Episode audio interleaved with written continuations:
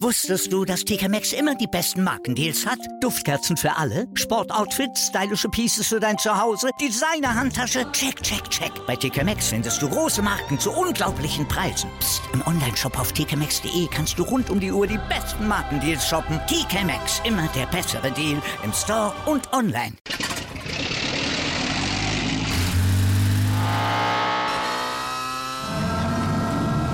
Von 0 auf 100. Aral feiert 100 Jahre mit über 100.000 Gewinnen. Zum Beispiel ein Jahr frei tanken. Jetzt ein Dankeschön, rubbellos zu jedem Einkauf. Alle Infos auf aral.de.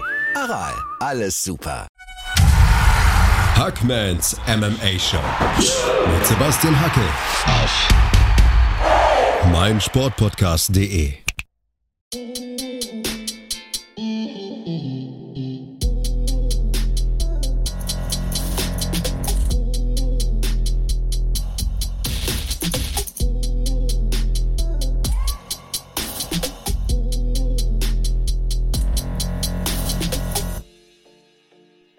Hallo da draußen und herzlich willkommen zu Hackmans MMA Show, Episode 114. Wir sprechen heute über UFC Vegas 43. Das Event fand am vergangenen Wochenende statt und wir, das sind Flo und ich. Flo, wie geht's dir? Ach ja, ich kann an sich nicht klagen. War gestern auf einem Weinfest. Seit sehr, sehr langer Zeit mal wieder ganz dezent einen Sitzen gehabt. Morgen einen recht harten Arbeitstag vor mir. Aber wenn das die Dinge sind, wegen denen man klagt, dann ist das eigentlich ein Zeichen, dass man keine Probleme hat und dass es einem ziemlich gut geht. Und dir? Ja, mir geht es sehr, sehr gut. Ich bin ein vielbeschäftigter Mann, muss ich sagen. Also momentan redigiere ich auch noch Drehbücher, also arbeite an einer Doku, aber das würde zu weit führen. Ähm, eines der Events, das mich momentan beschäftigt, ist äh, GMC 26. Also nächstes Wochenende sehen wir beide uns ja auch tatsächlich mal in Oberhausen in der König Pilsner Arena.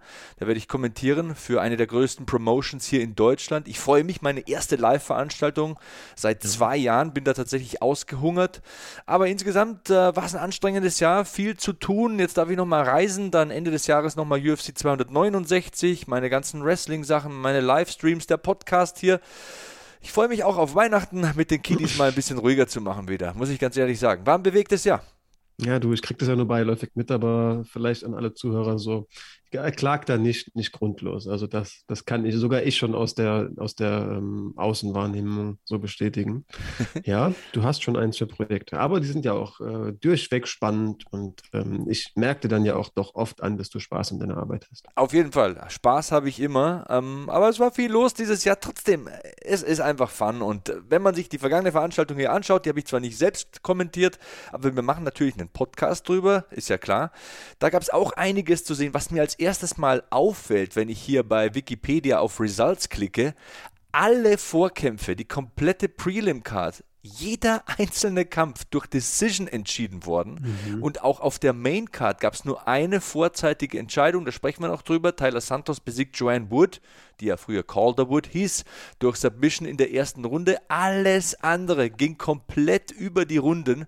Sieht man nicht so oft. Und Backtakes mit Body Triangles sind auch irgendwie so ein roter Faden, der sich durch die, durch die Karte zieht. Der ist auch in fast jedem zweiten Kampf hatte irgendjemand, hat irgendjemand seinen Rücken hergegeben und wurde durch, ein, durch ein Body Triangle kontrolliert. Das war auch so eine Gemeinsamkeit der Kämpfer. Ja, du, kann ich immer krachen, kann ich immer jemand umfallen, aber heißt ja auch nicht, dass die Karte zwangsläufig wirklich langweilig war gibt schon ein paar Kämpfer, an denen ich dennoch echt Spaß hatte. Auf jeden Fall. Wir fangen wieder an von oben nach unten. Wir beginnen mit dem Main Event im Bantamgewicht der Frauen. Misha Tate, die Nummer 8 der Division, bestritt ihren ersten Main Event seit ihrer Rückkehr.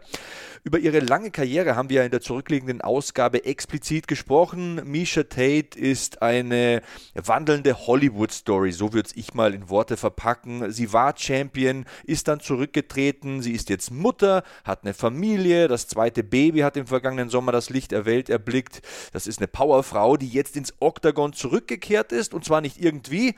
Sie ist erstens mal in der besten körperlichen Form ihres Lebens, dann hat sie in ihrem ersten Kampf nach der Rückkehr gleich mal die 44-jährige Marion Renault besiegt. Okay, eine 44-jährige Kämpferin in ihrem letzten Kampf zu besiegen, das ist gut, aber wenig aussagekräftig, da waren wir uns auch einig.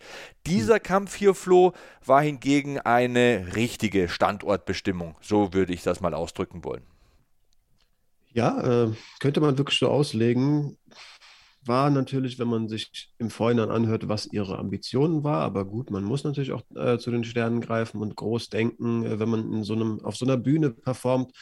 Dann war das natürlich eigentlich so der erste Step in die Richtung, in die sie wollte. Und ähm, ja, bei dem ist sie natürlich klar gestolpert, sage ich mal vielleicht. Ähm, aber ja, Standortbestimmung vielleicht ganz gut. Du hast auch von der körperlichen Verfassung gesprochen, die war auf jeden Fall auch top, tip-top auf jeden Fall, aber sie wirkte natürlich trotzdem deutlich kleiner als Catelyn Vieira. Ähm, hat, glaube ich, auch viel der Stand ausgemacht. Ähm, das muss man fairerweise dazu sagen, aber mir tatsächlich, wenn ich vielleicht direkt mal da anknüpfen ähm, würde, wo du, wo du da gerade für mich irgendwie so die Richtung hinbestimmt hast, wenn es um die körperliche Verfassung geht, ist so der Gedanke aufgekommen, dass sie vielleicht gar nicht in der, ja, mit den genetischen Grundbedingungen gesegnet ist, um im Bantamgewicht anzutreten. Ich könnte mir gut vorstellen, dass es einige Zuschauer als sehr eigenartigen Kommentar oder sehr eigenartige Überlegung ähm, mir auslegen würden und ich versuche so förmlich auszudrücken, wie es geht. Aber was mir tatsächlich so ein Gedanke war, war,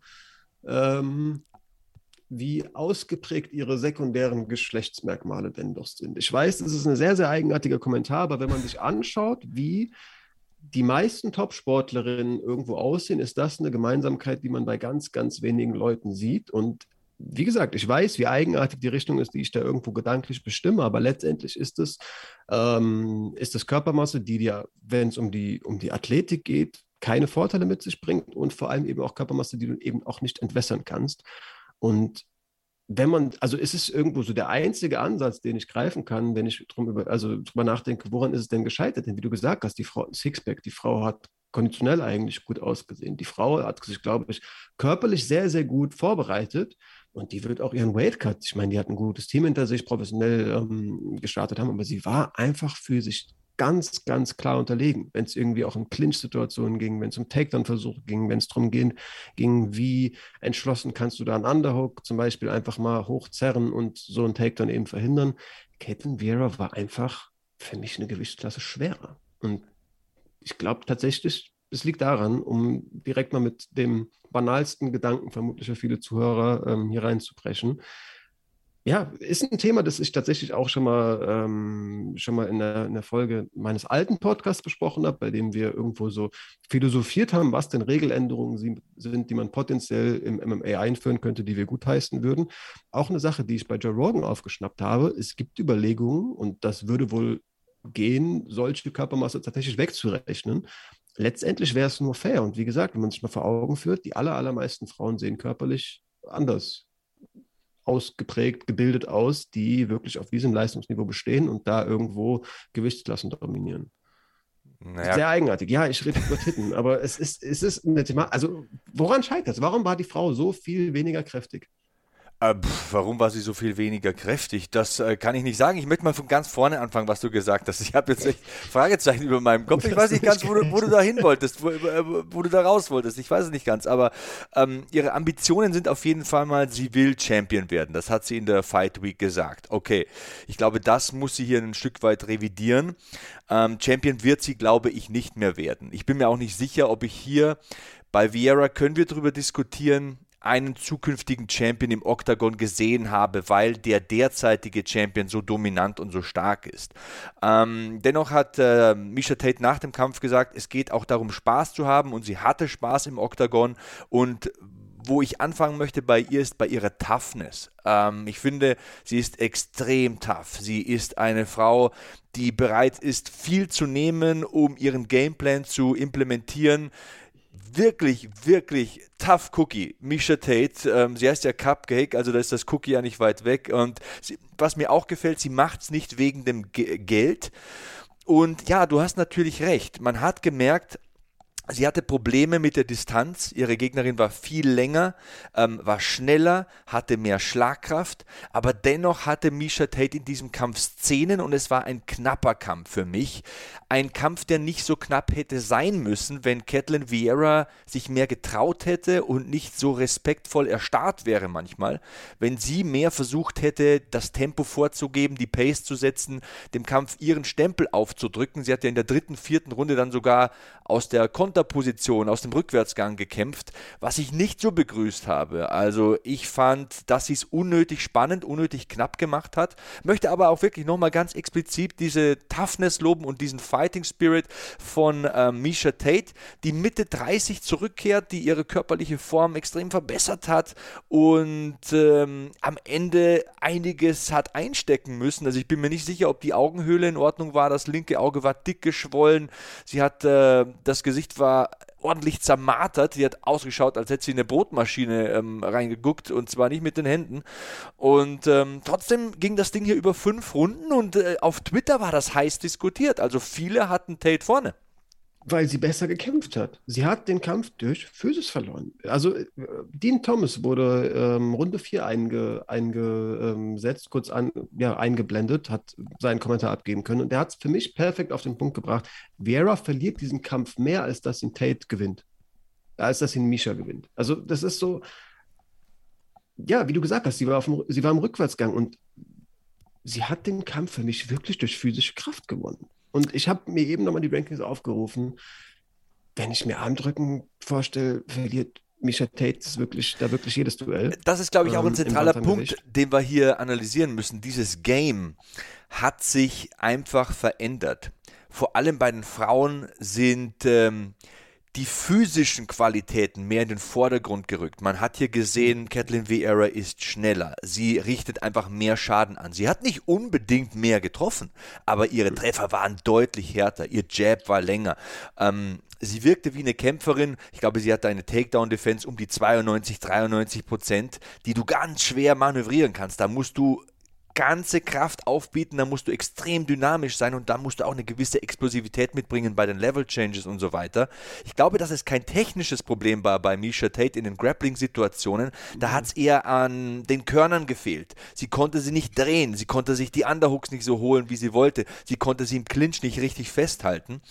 Und das zeigt ja, wie sich dieses Game entwickelt hat. Nochmal zum Lob für Misha Tate, wenn wir nochmal sagen und aufdröseln wollen, was sie alles geleistet hat. Sie war nicht nur UFC-Champion im Bantamgewicht, sie war Champion bei Strikeforce. Ähm, sie hat viele Ringertitel gewonnen, war Washington State Wrestling Champion. Also die Frau hat wirklich ein Pedigree. Die hat einen Ruf, die hat Errungenschaften, die sie in der Vitrine stehen hat im Bereich Ringen. Aber was sich da getan hat, vor allem im weiblichen MMA, das ist aller Ehren wert. In den vergangenen Jahren hat sich das rasant explodiert äh, entwickelt. Da das ist mit einer Vehemenz passiert, äh, dass man wirklich von Veranstaltung zu Veranstaltung enorme Verbesserungen beobachten kann.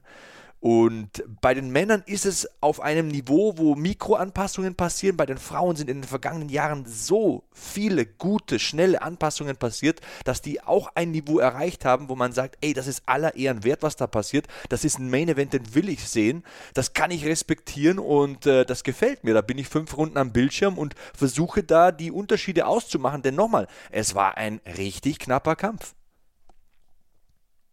Ja, war's. Auf jeden Fall, war's. Ich, du hast absolut recht, wenn es um diese, wenn es um diese, diese, die Geschwindigkeit äh, geht, die, in der sich diese Gewichtsklasse entwickelt. Definitiv.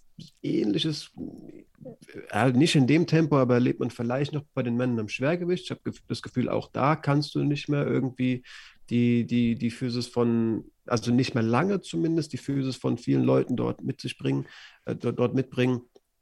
Aber ja, ich weiß am Ende des Tages gar nicht, was ich an positiven Worten da verlieren, da verlieren soll. Wie du gesagt hast, Micha Tate war technisch die bessere, die war für mich die deutlich engagiertere, sie war viel mehr unterwegs, sie hat auch eigentlich eine größere Varietät an, an Techniken gezeigt, sie hatte hier und da ja mal ein paar Frontkicks, sie hat, wie du gesagt hast, technisch eigentlich sehr gut zum Takedown oft geshootet, sie hat ähm, ja letztendlich gut, gut geschafft, Distanzen zu verkürzen und dann auch wieder versuchen rauszugehen, aber die härteren Treffer, alles schon gesagt, hatte eben Vieira.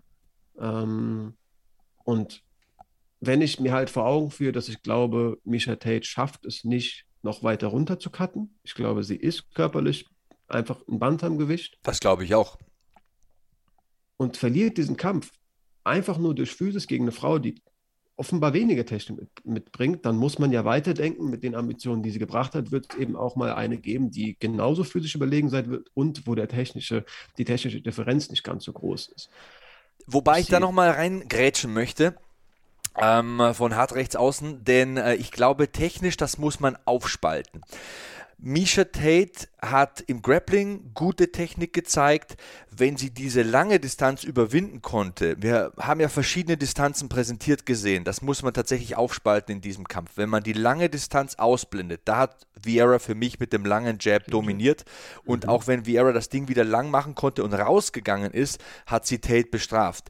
Wenn wir von der Boxing Range sprechen, so fast schon Pocket-Distanz, da hat Tate guten Schaden anrichten können. Da hatte sie ihre Szenen aber es waren immer so vereinzelte Nadelstiche. Dieser eine Frontkick, der ist mir auch hängen geblieben. Aber direkt danach fängt Vieira das Bein, an, äh, das Bein ab und beim Rausgehen bestraft sie sie sofort wieder. Ähm, beim Grappling war es auch so, dass Tate verschiedene Situationen initiieren wollte, aber diese initiierten Situationen dann zu einem Ende zu führen, das war sehr schwierig für sie. Am Zaun eine Position zu bekommen, wo du wirklich ähm, Aussichtsreiches generieren kannst. Das ist ganz selten vorgekommen. Und das nochmal meine Meinung dazu. Ja, ich bin da bei dir, aber wenn die in der Boxing Exchange, Tate hatte auf jeden Fall viel mehr Treffer, aber für mich in drei Szenen, die in dieser Distanz abgelaufen sind, hatte Misha Tate in zwei von drei mehr Erfolge. Ganz genau. In einem von drei haben irgendwie beide getroffen. Mhm. Und es hat für mich aufsummiert, war das ja, letztendlich gleich schwerwiegend. Also, wenn Vieira da wirklich wild reingesprungen hat, dann hat es halt wehgetan. Und durch also noch eine Situation, noch eine Distanz, die man die man gegen Ende häufiger gesehen hat, muss man natürlich auch nochmal berücksichtigen, ist der Clinch. Es gab Szenen, wo Misha Tate eine Hand im Nacken hat, eigentlich eine viel bessere Position hat, um den Körper zu kontrollieren, aber ich hatte trotzdem das Gefühl, für sie ist dieser, ist dieser Clinch viel anstrengender und Vera hatte einfach nur wild auf den Körper eingeschlagen und Tate hat den aufgrund von Schmerzen, von der Außenwahrnehmung zumindest, würde ich so, so einschätzen, gelöst. Also, ja, es, ich würde ich mache es mir vielleicht sehr einfach. Ich komme mir letztendlich auch nicht ganz so mehrdimensional denken vor, aber ich komme bei allen irgendwo, irgendwo Szenen, die ich durchdenke, immer auf den Schluss, Physis hat diesen Kampf entschieden. Ja, das war mit Sicherheit ähm, ein großer Faktor und dazu, um das zu belegen, nochmal folgendes. Ähm, Catelyn Vieira macht Jiu-Jitsu seit sie zwölf ist. Sie war sehr erfolgreich im Judo. Sie hat Titel gewonnen im Ringen. Also die ist da kein unbeschriebenes Blatt, die ist da durchaus bewandert in ähm, diesen Dimensionen des Kampfsports, des Mixed Martial Arts. Und auch deswegen ist äh, Misha Tate nicht zum Erfolg gekommen. Im, deswegen waren ja auch die Situationen, die man am deutlichsten bewerten kann, im Stand. Da haben sie sich neutralisiert, auch wenn Tate, kommen wir gleich noch dazu, wenn wir ein bisschen noch Runde für Runde rangehen, durchaus Erfolge hatte. Im Stand hatte man einfach das subjektive Empfinden und natürlich ist das ein zweischneidiges Schwert, das heranzuziehen, aber wenn man den Schaden vergleicht, den beide angerichtet haben, wenn man nach fünf Runden beide sieht, man sieht das Gesicht von Misha Tate und man sieht das Gesicht von Catelyn Vieira. Wie gesagt, immer zweischneidiges Schwert, ähm, mit Vorsicht genießen, dieses Kriterium Schaden, aber stell dir mal vor, der Kampf wäre zehn Runden gegangen. Irgendwann hätte Misha Tate nicht mehr weitermachen können, auch wenn beide gleich oft treffen, weil einfach mehr Pop, da war mehr Snugness dahinter, hinter diesen Schlägen, hinter diesen crispen Schlägen durch die Mitte von Catelyn Vieira und das hat es entschieden. Ähm, ganz kurzer Breakdown vielleicht noch Runde für Runde. Ähm, mir ist ganz am Anfang bei Runde 1 aufgefallen, Vieira hat mehr Power. Das habe ich direkt gespürt. Das war das Einzige, was ich mir aufgeschrieben habe, außer dem zweiten Punkt. Am äh, Ende äh, hat äh, Vieira noch einen Takedown probiert, den hat Tate gut ähm, vermieden, mhm. gut gesprawlt und die Trainer haben dann auch direkt gesagt zu Vieira, keine Takedowns, wir wollen keinen Bodenkampf sehen von dir, mach so weiter. Bleib in der Schlagdistanz, richte Schaden an. Das war der Gameplan. Vielleicht hat sie das auch ein bisschen unterbewusst limitiert, denn vom Naturell ist sie eine Ringerin, eine Judoka, ähm, auch eine Jiu-Jitsu-Kämpferin.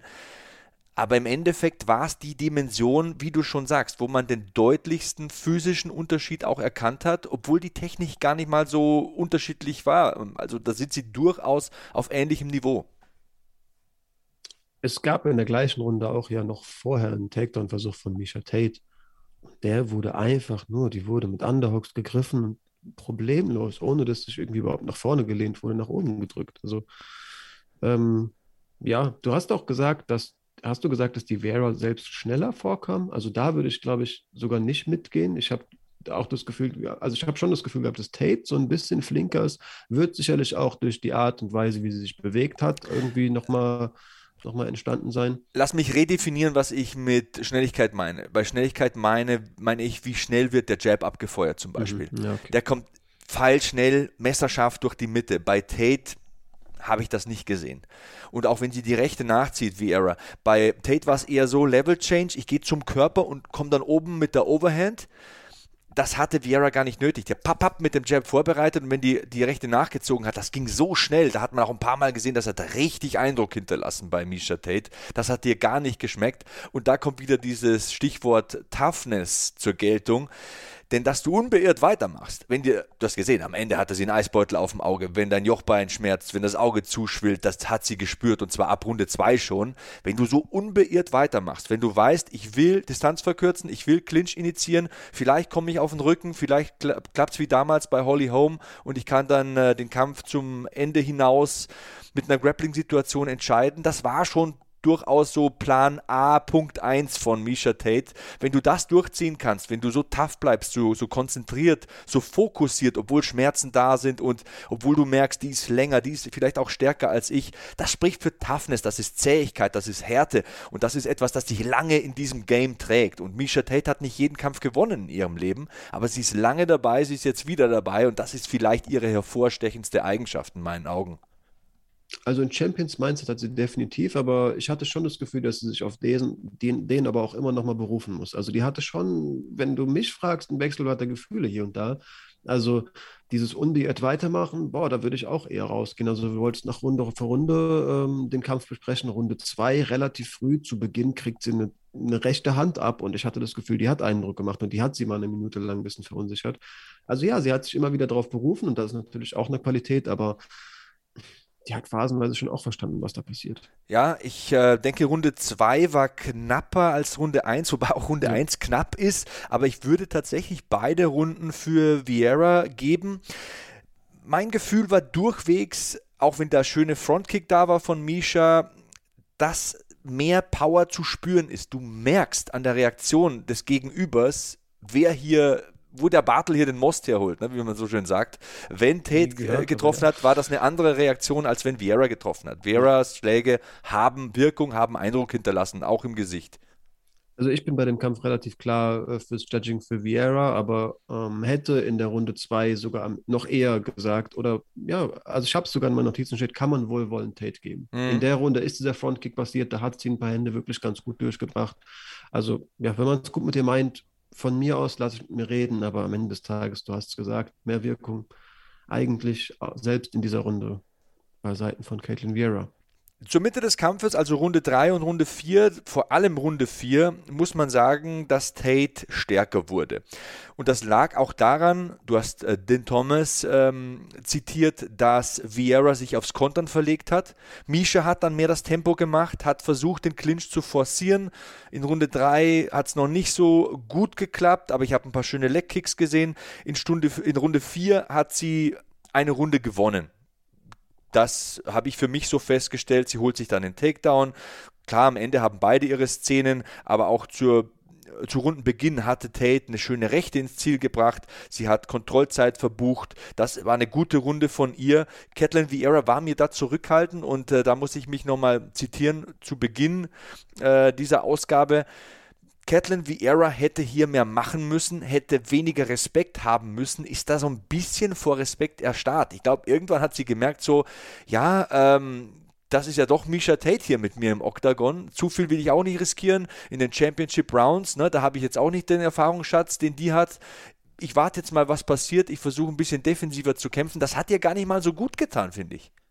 Nee, gar nicht. Aber ich habe eigentlich auch so wahrgenommen, dass sie in der Runde sogar verhältnismäßig nochmal mehr Kopftreffer hatte. Also ich weiß gar nicht, ob ich da so mit, mitgehen würde. Kann man ja sicherlich in Zahlen auch nochmal noch mal, ähm, sich ansehen, habe ich jetzt nicht offen, aber ähm, du hast halt auch von dem, von dem, ähm, von dem einfach offensichtlichen Schaden in Misha Tates Gesicht gesprochen und er hat sich vor allem in der Runde für mich ähm, an, angesammelt. Also ich hatte die ersten drei Runden noch nicht so das Gefühl, dass die allzu ramponiert sei. Ähm, also in, halt in, Runde 4, ich habe die Statistik da, ähm, waren es 31 Significant Strikes für Misha Tate und 20 für Vieira. Und auch in Runde 3 war es ein leichter Unterschied, da waren es ähm, 24 Significant Strikes für Tate und 20 für Vieira. Und da fühle ich mich ein bisschen bestärkt, denn meine Wertung wäre Runde 1 und 2 Vieira und meine Wertung wäre Runde 3 und 4 Tate. Für mich hat sie das Oktagon eingegrenzt, sie hat die Pace vorgegeben, sie hat die Mitte eingenommen und sie hat sich mit dem Takedown in Runde 4 belohnt. Sie hatte auch in den ähm, vorhergegangenen Runden ähm, Takedowns probiert, aber da ist sie dann belohnt worden, hat eineinhalb Minuten Kontrollzeit verbucht, hatte die schöne Rechte zu Beginn. Über drei lasse ich diskutieren, bei vier sage ich auf jeden Fall, die hat Tate gewonnen. Ähm, bei Runde 5 müssen wir, glaube ich, nicht diskutieren, weil ähm, da konnte Misha den Takedown nicht mehr holen und hat nochmal richtig Schaden ähm, eingesteckt. Also wenn man das Gesicht gesehen hat, die Nase geblutet, das Jochbein geschwollen, das Auge ging zu. Das war eine Runde, wo du sagst, okay, bei den Significant Strikes sind sie fast gleich.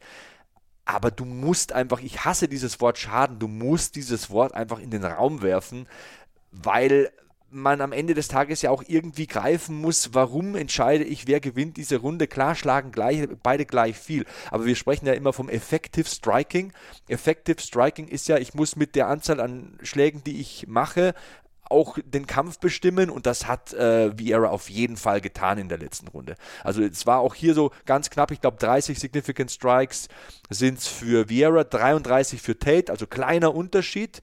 Ähm, aber Vieira hat der Runde ihren Stempel aufgedrückt. Das hat Wirkung hinterlassen, alles, was sie geschlagen hat. Ja, 100 Prozent. Also ich habe auch nochmal nachgesehen, die, die, Head, äh, die Kopftreffer haben sich tatsächlich nicht nochmal angehäuft. Für mich waren sie dann einfach nochmal präsenter im Kopf. Caitlin Vera hatte in dem Kampf, also in der Runde 4 16, 16 nochmal, Runde 5 dann wirklich 25, hat auch einfach 68 zum Kopf versucht zu schlagen. Was ich kritisieren muss, das ist glaube ich auch ähm, ein Faktor, bei dem man sagen muss, durch diese Taktik immer nur zum Kopf zu schlagen, hat sie es unnötig spannend gemacht. Ja, voll. Liegt auch an den körperlichen Unterschieden, die hast du ja deutlich erwähnt. Also Tate musste zuerst zum Körper gehen, also mit tiefem Level reingehen, zum Körper gehen, um dann oben rüber zu kommen, weil sie einfach kleiner ist, weil sie kürzere Arme hat. Aber Vieira hat Headhunting betrieben. Das war teilweise schönes Boxen, wobei es defensiv auch nicht einwandfrei war. Aber sie hatte den besseren Jab, sie hatte den schnelleren, den Snappy Jab, der es insgesamt für mich auch entschieden hat. Ich, ich glaube, das habe ich jetzt ein paar Mal äh, beleuchtet, so dass man meine Meinung da auch ähm, auf den Zeilen und nicht nur zwischen den Zeilen erkennen kann. Ja, hat man ja früher auch einfach auf ihrer Nase gesehen. Ja, ähm, ich glaube, man, man reibt da schon irgendwo Salz in die Wunden vieler langjähriger UFC-Fans, wenn man irgendwie Kate, äh, wenn man, wenn man Misha Tate äh, gänzlich die Chancen im Bantamgewicht abspricht. Aber wohin willst du mit der Frau gehen? Also, ich habe mir die Rankings aufgerufen. Ähm, war vielleicht eigenartig mit dieser, Formul äh, mit dieser Vermutung, woran es denn liegt, aber ich beobachte das eigentlich relativ häufig, ähm, woran es an den, welche körperlichen Merkmale irgendwo da, da, dazu führen, dass, dass sie physisch die, die Unterschiede hat. Aber ich sehe wirklich im Ranking niemanden, mit dem sie allein physisch mithalten könnte und muss mir dann überlegen, was könnte sie technisch, stilistisch gut besiegen. Gibt es auf jeden Fall ein paar Namen dabei, gibt auch Frauen, die irgendwie gerade nicht so das Momentum haben.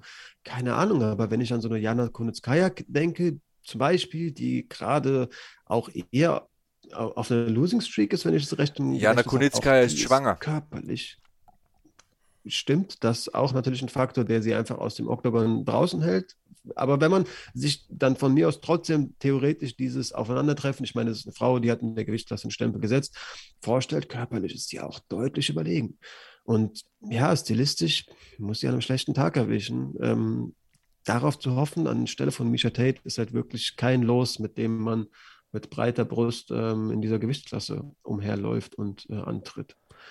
Weiß nicht. Ja, vielleicht hat sich der Sport wirklich deutlich zu schnell entwickelt. Das hast du ja auch schon ein bisschen angerissen. Ähm, und solch eine Frau wurde abgehangen vom Zeitgeist.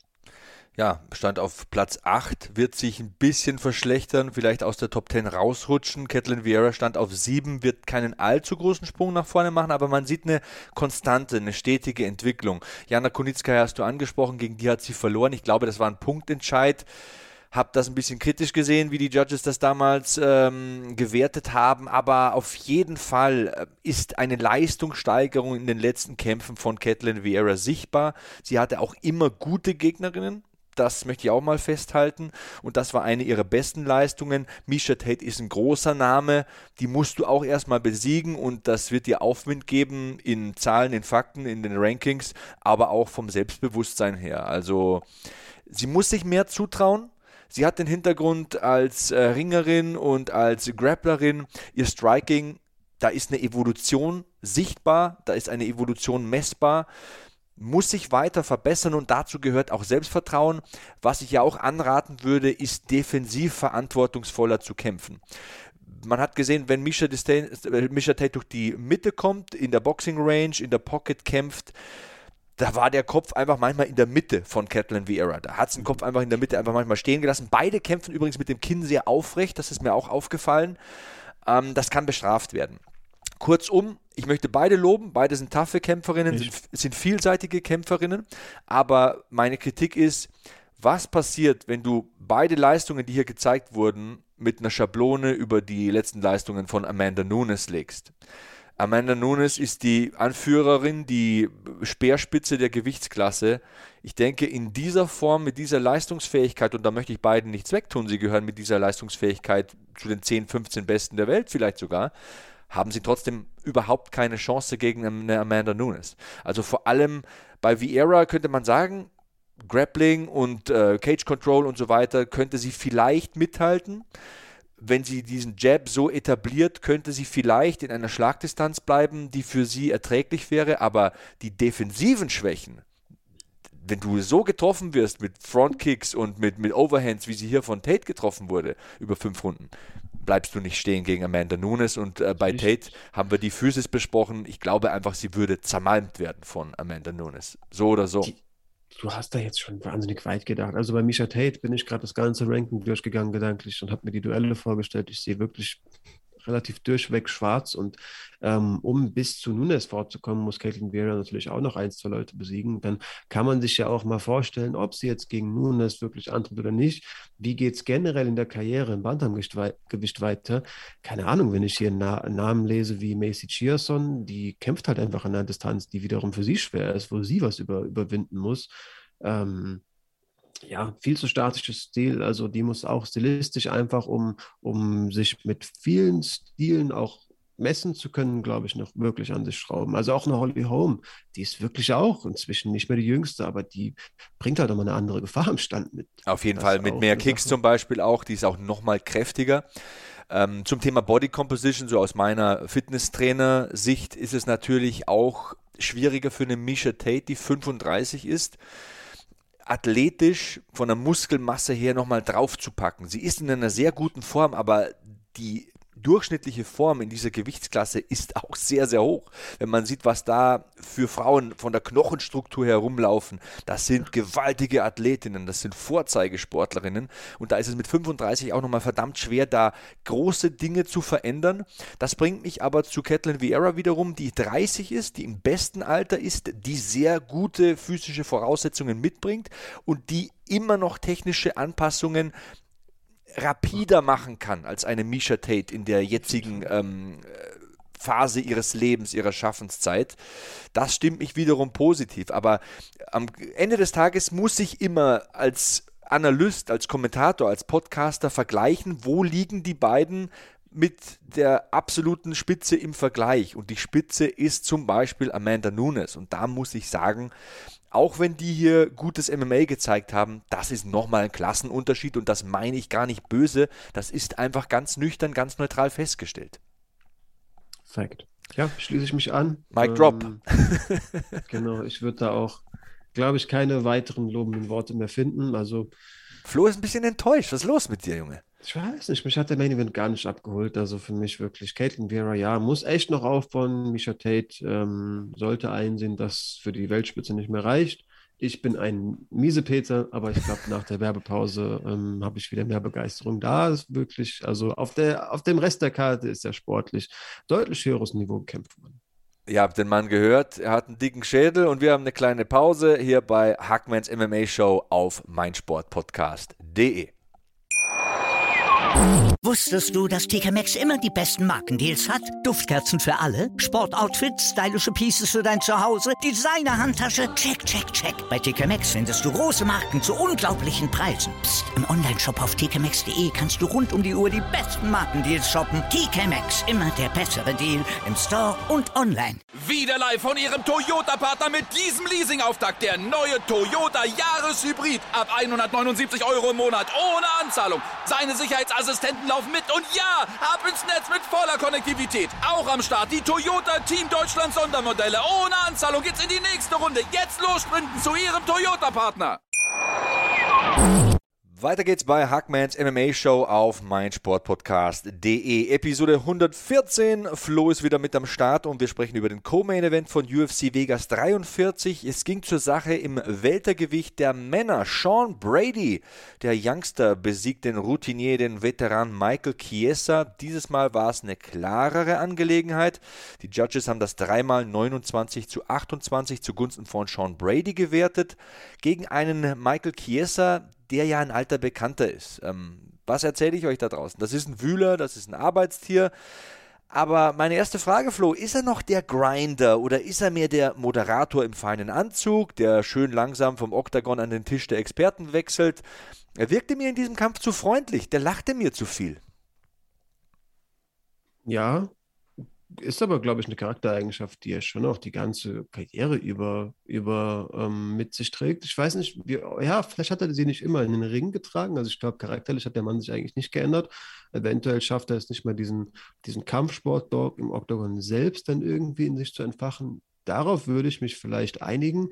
Aber dass er eigentlich schon mit einem, einem Fuß draußen ist und letztendlich schon, schon mit der Moderatorenrolle liebäugelt, wurde tatsächlich auch in einem Interview, ich habe gerade aus dem Stegreif, weiß ich nicht mit wem, aber hat er auf jeden Fall im Vorhinein auch thematisiert, ich glaube bei Hawani, ähm, dass es auf jeden Fall eine Sache ist, die er nach der Karriere plant. Da hofft er, dass er dann eben auch mehr Zeit dafür findet. Aber Stand jetzt sei er ein Kämpfer. Gut, könnte jetzt auch sein, dass er das wirklich nur, also gut, natürlich im Vorhinein aufgenommen, in, auf diesen Kampf, ähm, das Interview, vielleicht hat er es auch nur darauf bezogen, aber glaube eigentlich nicht, dass der Mann schon, schon ans Karriereende denkt. Ich meine, wir haben eben gesprochen, dass Physis im Main Event eine, eine, große, einen großen Unterschied gemacht hat. Darauf würde ich auf jeden Fall auch in diesem Kampf ähm, eingehen. Also nicht, dass Sean Brady technisch dann auch einfach nur schlechter war und allein die Physis diese Kämpfe entschieden hat, beim besten Willen nicht. Der Mann ist wirklich sehr, sehr gefährlich. Ich bin ziemlich begeistert. In dem Kampf hat er auch nochmal ähm, mein Ansehen deutlich erhöht. Aber Michael Chiesa hat ja in vielen Szenen wirklich auch Veteranen-Moves gezeigt und wusste mit Situationen, die echt brenzlig aus, aussahen, umzugehen, konnte Positionen ähm, verbessern und hat im Stand halt regelmäßig für mich sogar besser ausgesehen. Klar, er auch die, die bessere Reichweite, aber ähm, wenn ich so die Geschichte des Kampfs ähm, erzählen wollen würde, in eins zu setzen, würde ich sagen, Sean Brady hat in Situationen, in denen es im Stand brenzlig wurde, den Takedown in sehr guten Momenten angebracht und gesucht. Ähm, das ist für mich eigentlich die Sache, die den, ja, da hat er einfach gezeigt, dass er, dass er ein, rundes Game hat und Situationen gut einschätzen kann, Fight IQ besitzt und ja, wenn, wenn Hände an, an seinem Kinn wehgetan haben, ist er da eigentlich, hat er die Distanz verkürzt trotzdem wusste Michael Chiesa eigentlich mit umzugehen und wurde, glaube ich, in dem Kampf durch Physis besiegt. Selbst auch wie im Main Event. Ja, bin ich nicht ganz d'accord, aber ich finde es spannend, dass wir so darüber diskutieren. Also ich finde, Michael Chiesa hat diesen Kampf in den ersten beiden Runden wenig verschlafen. Er bricht Sean Brady sehr früh die Nase, und ähm, schafft es nicht daraus, Kapital zu schlagen. Man hat aber wiederum gesehen, die letzten 45 Sekunden des Kampfes, da war dieser Dog, von dem du sprichst, da war der Beißer, da war er der Fighter, der Gas gegeben hat, der den Kampf in der Mount-Position schlagend beendet. Das habe ich aber über die lange Zeit, über lange Phasen des Kampfes überhaupt nicht so gesehen. Und seine körperliche Form, natürlich, er ist erst 33 Jahre alt. Also, wenn wir vom Aufhören reden, muss er natürlich noch lange nicht. Der ist körperlich immer noch top in Schuss Schuss. Und wenn man ihn sieht, dann glaubt man auch nicht, dass der mal im Leichtgewicht gekämpft hat. Das, über, das erschreckt mich immer so, wenn ich sage, der Typ hat in der Gewichtsklasse 15 Pfund drunter gekämpft. Der ist fast 1,86 und der ist gebaut wie ein Haus. Also der Weightcut, der muss mies gewesen sein, Alter. Wie hat der das geschafft? Ja, genauso wie Zabit und wäre irgendwie auch hätte auch ein krankes Immunsystem bekommen, wenn er das weitergemacht hätte. Also der sah ja wirklich nicht gesund aus. Ähm, verstehe ich auch bis heute nicht, wie er das gepackt hat. Ja, also auf jeden Fall ist sein Weltergewicht richtig aufgehoben. Er hat auch ähm, die Qualität fürs Weltergewicht, um da vorne mitzuspielen. Er war ja auch schon fast in Titelreichweite, hat dann gegen Vicente Luque verloren. In dem Kampf hat er mir auch ein bisschen zu überhastet, zu nervös gewirkt. Vielleicht hat ihn in diesem Kampf der Faktor rausgebracht aus seinem Flow, dass er wegen diesen Stichen ins Auge, wegen diesen Eye-Pokes früh zweimal ermahnt wurde und vielleicht hat er dann zu viel nachgedacht. Das kann auch sein. Also wollte ich in der Sekunde sagen. Also ich bin ein bisschen bei dir, wenn du sagst, also ich weiß, wohin du willst, wenn du sagst, er hat den Kampf verschlafen. Das ist vielleicht eine Sache, die da so ein bisschen die Dynamik aus dem Kampf genommen hat. Und Sean Brady dann, wenn es irgendwie wirklich um den, ja, um wieder reinkommen, sage ich mal, geht, äh, weniger verunsichert hat. Aber mir, mir, mir kam Chiesa in Runde 2 und 3. Ich hätte ihm bei, keine der beiden Runden gegeben. Aber ja, vielleicht Runde 3, aber eigentlich nein. Äh, mir kam, also ich fand in den beiden Runden trotzdem Stand deutlich besser. Und ich hatte auch das Gefühl, Brady hatte also regelmäßig Probleme mit der Reichweite. Auf jeden Fall. Ich finde, ähm, Chiesa hätte die Reichweite, hätte den Jab noch stärker etablieren müssen. Hat zu viele Takedowns kassiert ähm, und gegen einen Sean Brady, der sich nach ein, zwei Minuten die Nase gebrochen hat. Nochmal, also ja. der Typ ist tough, er ist mental stark, er ist kompakt, er ist jung, er ist immer noch ungeschlagen, der Typ ist 28. Ähm, ja, Black Belt im Brazilian Jiu-Jitsu, hat auch zwei seiner fünf Kämpfe in der UFC durch Submission gewonnen und alleine mal, wie er den Backtake hält, wie lange, wie gut und wie technisch kontrolliert gegen einen der besten Grappler der Division, die, gegen einen starken Mann, gegen einen physisch starken Mann, das hat diesen Kampf gewonnen. Erstens die Takedowns, aber noch viel mehr, was er mit den Takedowns gemacht hat. Wie lange er Michael Chiesa am Boden halten konnte. Wer zur Hölle, wer kann Michael Chiesa minutenlang mit einem Body Triangle von hinten kontrollieren? Teilweise hat er nicht mal den Underhook geholt. Der hat nur mit Body Triangle und mit Körpergefühl den äh, kontrolliert und dominiert. Das ist Weltklasse, Freunde. Also wenn wir von einem guten Backtake sprechen in der Division, zeigt mir mal einen, der das so gut macht wie Sean Brady. Das war ausgezeichnet. Das hat ihm den Kampf gewonnen habe ich mir auch durchgehend vor Augen geführt, mit wem er das da veranstaltet. Und Kiese hat halt auch trotzdem diese Qualität, von der, die du gerade äh, guterweise, absolut berechtigterweise nochmal angesprochen hast, er hat die schon in vielen Szenen gezeigt, wie er irgendwo Clinch-Situationen, also häufig war, war ja Brady schon im Stand am Rücken, wie er sich da dann nochmal gedreht hat, häufig dann doch auch mit den Situationen dennoch gut umgegangen ist, aber ja, wenn es mal zum Boden ging, äh, und das ging ja regelmäßig, dann hast du schon recht, diese Kontrollzeiten waren sehr, sehr lange, aber er konnte sie auch trotzdem in jeder Runde zumindest irgendwann wieder lösen. Und das hätte halt nicht jeder geschafft, wie du, also da auf jeden Fall. Auf der anderen Seite kann man natürlich sagen, wenn man die Takedown-Zahlen von Brady nimmt, zwei von drei in der ersten, einen von drei in der zweiten, zwei von zwei in der dritten. In der dritten Runde, wo die Ecke von Chiesa sagt, you gotta push it, du musst jetzt rausgehen, du musst was zeigen. Da kontrolliert er in 3 Minuten und 20 Sekunden und am Ende der Runde kommt Kester, völlig richtig, was du da ansprichst, raus und geht nochmal los auf Sean Brady wie die Fledermaus aus der Hölle, kommt mit dem Flying Knee, kommt mit Kombinationen am Zaun, landet in der Mount, lässt da nochmal die Hände regnen. Diese Dringlichkeit, diese Bissigkeit, diese Giftigkeit, dieses ich zeig's dir jetzt, ich beiß auf den Mundschutz und gehe nach vorne, das hätte ich mir eher gewünscht ich denke, der Fighters Fighter in diesem Kampf war zweieinhalb Runden lang Sean Brady und von Michael Chiesa bin ich anderes gewohnt. Natürlich liegt das auch an einem starken Gegner. Du bist nur so stark, wie es der Gegner zulässt. Und Sean Brady hat, auch wenn er Defizite im Stand offenbart hat, mag vielleicht an der gebrochenen Nase liegen, auch wenn er es am Schluss nochmal vielleicht unnötig spannend gemacht hat, hier wieder eine Feuertaufe bestanden. Also immer noch ungeschlagen. Ich sag's nochmal, der marschierte nach vorne im Weltergewicht. Mit dem Mann ist zu rechnen. Auf jeden Fall. Ja, also ich fand Kiesa, du hast es gerade gesagt, Ende der dritten Runde nochmal schön aggressiv. Ich fand auch, da hat doch die Runde sehr aggressiv begonnen, aber mit Aggression geht halt auch so ein bisschen Unkontrolliertheit einher, wenn das ein Wort ist, Unkontrolliertheit, ja, ja. doch. Ähm, und das hat dem Takedown letztendlich auch leichter gemacht. Also, und da war es halt irgendwo, da hatte ich so das Gefühl, krass, der, der bewegt sich, der kämpft halt auch wie ein Veteran. Brady war, glaube ich, Runde drei zu Beginn schon auch mal kurzzeitig ein bisschen angeschlagen. Auf jeden Fall. Extrem wackelig, aber der hatte Schmerzen auf jeden Fall, der musste sich kurz mal sammeln. Und dann hat er halt wirklich diese, diesen wilden Stil, den Kieser dann halt einfach versucht hat durchzubringen, so gut ausgenutzt und den Takedown geholt. Also ja, holt sich da wieder den Rücken, war sehr, sehr eindrucksvoll. Die dritte Runde ist die Runde, glaube ich, die man Michael Kieser geben kann, wahrscheinlich geben ja. muss. Ähm, auch wenn äh, Brady da Argumente auf seiner Seite hat. Wie gesagt, zwei von zwei Takedowns. Bei den Significant Strikes ist es natürlich überwältigend. Das waren 17 zu 3 für Kieser. Der beendet die Runde in der Mount, schlägt dann aus der Mount äh, zum Kopf. Ähm, aber das war alles zu spät. Äh, mehr investiert und mehr kontrolliert hat Brady der hier auch wichtige Erfahrungswerte gesammelt hat mit seinen 28 Lenzen gegen einen Kämpfer, der knapp davor stand, gegen Kamaru Usman kämpfen zu können. Usman hat ja eine Zeit lang gesagt, hey, also vergesst bitte Michael Chiesa nicht, wenn der noch einen gewinnt, wenn der Vicente Luque schlägt, würde ich gerne gegen den kämpfen, ich halte den für einen fähigen Mann.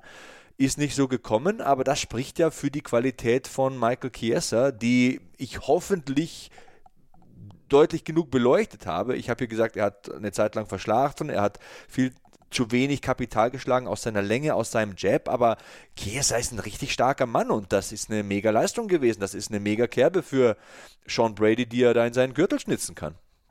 Auf jeden Fall. Ähm, großer Erfahrungsschatz, den du jetzt auch angesprochen hast. Natürlich mit so einer Klasse auch konfrontiert zu werden, ähm, ist vermutlich aber auch zu merken, hui, so wild war der Kampf jetzt eigentlich nicht. Ich habe eigentlich häufig das gemacht, was ich eben gut kann. Und das ist Grappeln. An die, an die ähm, ja, Anstrengung wird er eigentlich gewöhnt sein. Und der wirkte schon äh, Ende, Ende der Runde 3 einfach auch ein bisschen müde. Ähm, das ist natürlich so ein Faktor, den man sich schon auch vor Augen führen muss. Wie gut kann so eine physische Kante, der hat ja wirklich einen richtig muskulösen Rumpf, krasse Brustpartie. Also dieser Oberkörper ist ja wirklich ähm, ein stabil. Muskel, ähm, definitiv stabil. Ist halt die Frage, wie, wie jemand mit solch einer Physis, ähm, inwieweit der wirklich auch ähm, Konditionen für fünf Runden aufbauen kann und daraus dann wirklich auch Rückschlüsse ziehen kann. Ja, das ist so ein Thema, das wir heute ganz schön zerlegt haben. So Body Composition und ähm, auch das mit verbundene Weight Cutting. Wie viel Kondition hast du, wenn du eine Menge Kraft hast und so weiter. Vielleicht reden wir, reden wir da gleich nochmal drüber. Äh, meine Frage ist, wie viel Geld hat Sean Brady bereits für Tattoos ausgegeben? Der Junge sieht ja aus wie eine Landkarte. Was ist da los? Also ich bin ähm, nicht tätowiert. Wie, wie, war dieser komische Krimin äh, Tätowierte sind kriminell, das war doch irgendwie so, so, ein, so ein Joke, den eine Zeit lang, eine Zeit lang durchs Internet kursiert ist und den auch viele Promis irgendwie nicht gerafft haben. ja, ich, war, ich krieg's nicht ganz zusammen, hab's nur bei Beilefilm bekommen. Also ich bin jedenfalls nicht kriminell, habe keine Tattoos, aber. Ich bin, ich habe Tattoos und bin äh, nicht kriminell. Also. Das ist ja nun Best of both worlds. Und äh, Tätowier. Tattoo-Nadeln sind auch keine, keine Igel, da werden auch keine Tiere für gequält. War so ein eigenartiger, eigenartiger Trend, den es irgendwann mal auf Facebook, glaube ich, gab, als Facebook eine Sache war. Äh, jedenfalls, worauf ich eigentlich hinaus wollte, ich habe keine Erfahrungsschutz, aber ich weiß natürlich auch, wie teuer Tattoos sind und ähm, wurde auch ja selbst im Kommentieren so ein bisschen thematisiert. Er meint wirklich, ähm, ich höre erst auf, wenn ich keine Stelle mehr am Körper finde. Äh, die einzige Sache, wofür ich Probleme mit meinen Eltern bekomme, ist das Gesicht. Das hat man aber auch gesehen. Den Nacken, ja, da war, der war dann doch okay. Also ich glaube, der Hals wird auch noch voll gemacht. Ja, du, wem es gefällt, warum nicht? Das, das Rückentattoo ist schon sick eigentlich. Gefällt mir. Altersvorsorge bei seinem Tätowierer läuft, wird immer regelmäßig eingezahlt. Äh, ja, äh, über die Körperlichkeit auch nochmal zu sprechen. Du hast, das geht mir auch gar nicht aus dem Kopf, zu Beginn auch gesagt, bei den Frauen müsste man gewisse Partien wegrechnen. Ich weiß gar nicht, ob das so viel ausmacht, weil Knochenstruktur ist das eine, aber mhm. Muskeln Muskeln aufzubauen, wenn wir hier einen Sean Brady sehen, hat verschiedene Vorteile, auch beim Weight Cutting. Wenn du viel Muskulatur hast, kannst du viel Wasser loswerden. Und deswegen glaube ich, dass so ein massiver Mann wie der diesen Weight Cut relativ lange machen kann. Muskeln beinhalten das meiste Wasser, teilweise 70 Prozent ungefähr ähm, besteht der Mus zu 70 Prozent besteht der Muskel aus Wasser. Das heißt immer, jemand, der relativ muskulös ist, kann viel Gewicht loswerden wiederum. Die meisten meinen ja, ja, das hat mit Fett zu tun, mit Fettabbau im Fightcamp und so weiter. Nee, ist de facto nicht so. Das, klar, nein, ja. das meiste kannst du in der Muskulatur speichern. Mit diesem Wassercut kannst du da das meiste Gewicht machen. Und da fällt mir auch nochmal Misha Tate ein. Ich glaube einfach, sie ist nicht so muskulös wie eine Amanda Nunes oder wie eine Kathleen Vieira. Wenn du dir den, wenn du dir den Schultergürtel ansiehst von Amanda Nunes, dass die Delta-Muskulatur ist ja wirklich ausgeprägt. Die hat lange und stabile Arme. Da, der Trizeps ist fleischig, da ist was dran. Und so ist Misha Tate einfach nicht gebaut. Und in ihrem Alter mit 35 da nochmal so ranzuklotzen, so muskulös zu werden, das ist zeitlich schwierig, da brauchst du lange Zeit, da sprechen wir nicht von Wochen, da musst du über Monate hinweg planen. Und das nimmt dir so viel davon, von der Zeit, dich als Kämpferin besser aufzustellen dass das der Point wahrscheinlich of diminishing returns ist, wie man im Englischen sagt. Also wo du zwar viel investierst, aber im Verhältnis zu dieser Mehrinvestition fast nichts mehr rausbekommst. Ja. Deswegen das nochmal zur Veranschaulichung. Ich glaube, ich habe jetzt erst spät kapiert, wo du da hin wolltest, aber ich ja, glaube, glaub ich in, in, in den Stellen, wo da Gewicht du vermutest, ist, glaube ich, gar nicht so viel Gewicht, dass man sagen könnte, da könnte man 10 Pfund machen. Also da würde ich eher sagen, eine Kämpferin, sprechen wir vielleicht in der nächsten Ausgabe drüber, wie Teil Taylor Santos, die extrem muskulös ist und äh, die extrem niedrigen Körperfettanteil mitbringt und genau auch nochmal die richtige Körpergröße und Armlänge und Beinlänge hat, die kann ins Fliegengewicht. Da kann man vielleicht nochmal dieses Thema auspacken und aufgreifen und nochmal genauer drauf eingehen. Ja, können wir sehr gerne. Also am Ende des Tages komme ich mir gar nicht so wirklich äh, vor, als hättest du mich gerade ähm, so, so, so sehr gegen mich argumentiert. Also das letztendlich auch, worauf ich hinaus wollte, vielleicht sehe ich wirklich die Prozent, also die Prozentzahlen als zu groß an. Vielleicht hast du da recht, du, so viel ist es gar nicht, aber am Ende des Tages hast du auch jetzt gesagt, Muskelmasse ist am Ende des Tages Gewicht, das du für einen Weightcut nutzen kannst. Fett ja. selbstverständlich nicht. Nur darauf wollte ich hinaus, mhm. dass es eben Fett, dass sie einfach weder physisch nutzen kann, noch, äh, also es, es gibt dir keine Kraft oder ähnliches und letztendlich, ja, Energiereserven, da, darüber muss man nicht argumentieren in, in fünf Runden. Ähm, glaube, das, das bringt dir an der Stelle auch nicht wirklich viel. Ähm, Sean Brady, wie du richtig gesagt hast, muskulöser Typ, kann harte Weightcuts machen, aber die, die Medaille muss man dann natürlich auch betrachten. Muskelmasse verbraucht eben auch ähm, viel Sauerstoff und dementsprechend ist halt auch die Frage, ob der Mann es wirklich schaffen kann, fünf Runden zu kämpfen und dann irgendwie wirklich am Training allzu viel ähm, Stellschrauben zu verändern oder ob das wirklich auch eine Bedingung ist, ob das äh, eine Kehrseite ist, mit der er einfach leben kann. Für fünf Runden Vollgas bin ich vielleicht körperlich dann doch nicht aufgestellt. Dafür habe ich eben ziemlichen Wumms in den Händen und äh, hiefe Michael Kieser am Boden rum, wie ich das eben möchte. Ja, ja kurz nochmal über die Zahlen. Catelyn Vieira, äh, Platz 7 in den Rankings war sie. Misha Tate war Platz 8. Da haben wir gesagt, Tate wird vielleicht rausrutschen aus der Top 10. Vieira ein Stückchen nach vorne marschieren. Hier ist der Unterschied deutlicher. Chiesa war auf Platz 6, wird jetzt so an den Rand der Top 10 rutschen, aber Sean Brady auf 14 dürfte einen richtig großen Sprung machen. Ich glaube, den größten von allen auf der Card hier. Ja, definitiv. Ähm, um vielleicht die Rede nochmal so ein bisschen abzuschließen, ich finde es am Ende des Tages auch einfach schade. Also am allertraurigsten finde ich, dass es diese Weightcuts in den Dimensionen überhaupt gibt. Aber gut, dass man jetzt einfach zumindest für heute akzeptiert. Ich finde es schade, wie ähm, selten die Zahlen veröffentlicht werden, wie viel die Fighter oder Fighterinnen wirklich am Tag des Kampfes äh, auf die Waage bringen. Das ist für mich immer sehr, sehr spannend zu sehen und ja, selten einzusehen. Das ist immer schön, wenn man vor Ort ist. Also ich freue mich wirklich auf GMC 26 in der Köpi Arena, weil man da auch mit allen Kämpfern persönlich sprechen kann. Und dann kann mhm. man sagen, du, jetzt sag mal, Hand aufs Herz, wie lief der Weightcut? Wo hast du angefangen? Wann hast du angefangen? Wie viel hast du da gewogen? Und äh, da sind die Unterschiede wahnsinnig groß. Äh, ja. Also da gibt es Leute, die fangen mit 13, 14, 15 Kilo drüber an, auch in den mittleren Gewichtsklassen. Und dann gibt es ein paar, die sind drei bis fünf Kilo drüber und die sind eigentlich immer in Reichweite. Die können so einen Kampf ein, zwei Wochen Short Notice locker annehmen. Bei anderen ist das komplett unmöglich. Unmöglich, ja. Das hat eben auch mit äh, Körperkomposition zu tun. Und ähm, je älter man wird, desto schwieriger ist es, die Körperkomposition zu verändern. Genetik macht da natürlich viel aus und ich denke, wir müssen einfach allgemein so eine, so eine Folge wieder machen über Weightcutting und über so Randthemen, über die man nicht so explizit spricht, wenn man über die Kämpfe und den Verlauf und die Taktiken und Techniken und Stärken und Schwächen spricht. Äh, ist sehr, sehr interessant. De dein Beginn von heute war ein bisschen strange, geht mir auch gar nicht wir. aus. Ja, ich habe den auch nicht gut formuliert. bin selbst. Ich habe es auch irgendwie hat sich eingebrannt bei mir. Meine Frage ist jetzt, was ist, wenn ein Kämpfer Wadenimplantate hätte oder wenn eine weibliche Kämpferin Implantate hat, rechnet man dann das vielleicht raus oder so? Also es ist so banal, aber äh, Joanna lässt sich so ein Kram einsetzen und denkt, oh, hoffentlich schafft die es noch sauber ins Strohgewicht zu cutten. Es ist Gewicht, mit dem sie vorher nicht gearbeitet hat. Ja, ja, klar, klar.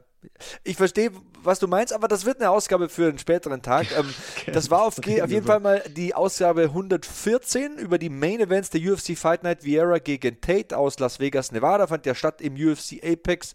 War relativ wenig Publikum. Kamaru Usman habe ich gesehen, Charles Barkley habe ich gesehen. Den Round Mount of Rebound. Und ja, morgen sprechen wir über den Rest der Main Card. In der Zwischenzeit sage ich danke Flo. Ihr da draußen bleibt sicher, ihr bleibt sauber und safe. So long. Kuss aufs Auge. Hackman out. Wieder live von Ihrem Toyota-Partner mit diesem Leasing-Auftakt. Der neue Toyota Jahreshybrid. Ab 179 Euro im Monat. Ohne Anzahlung. Seine Sicherheitsassistenten laufen mit. Und ja, ab ins Netz mit voller Konnektivität. Auch am Start die Toyota Team Deutschland Sondermodelle. Ohne Anzahlung geht's in die nächste Runde. Jetzt los zu Ihrem Toyota-Partner.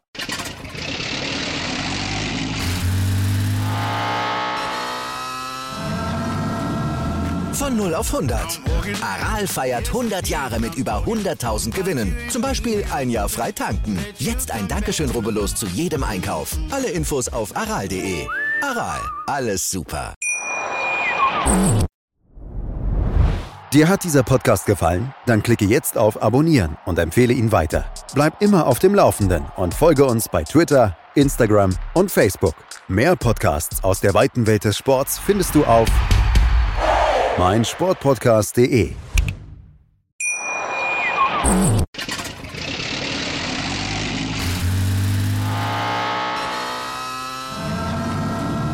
Von 0 auf 100.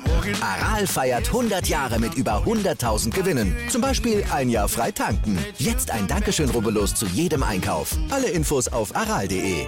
Aral, alles super. Wie viele Kaffees waren es heute schon? Kaffee spielt im Leben vieler eine sehr große Rolle. Und das nicht nur zu Hause oder im Café, sondern auch am Arbeitsplatz. Dafür gibt es Lavazza Professional. Kaffee am Arbeitsplatz, der genauso lecker schmeckt wie in eurem Lieblingscafé. Die perfekte Kaffeelösung für jede Art von Unternehmen. Klein, mittel, groß. Ihr habt auf jeden Fall einen Kaffee, der schmeckt.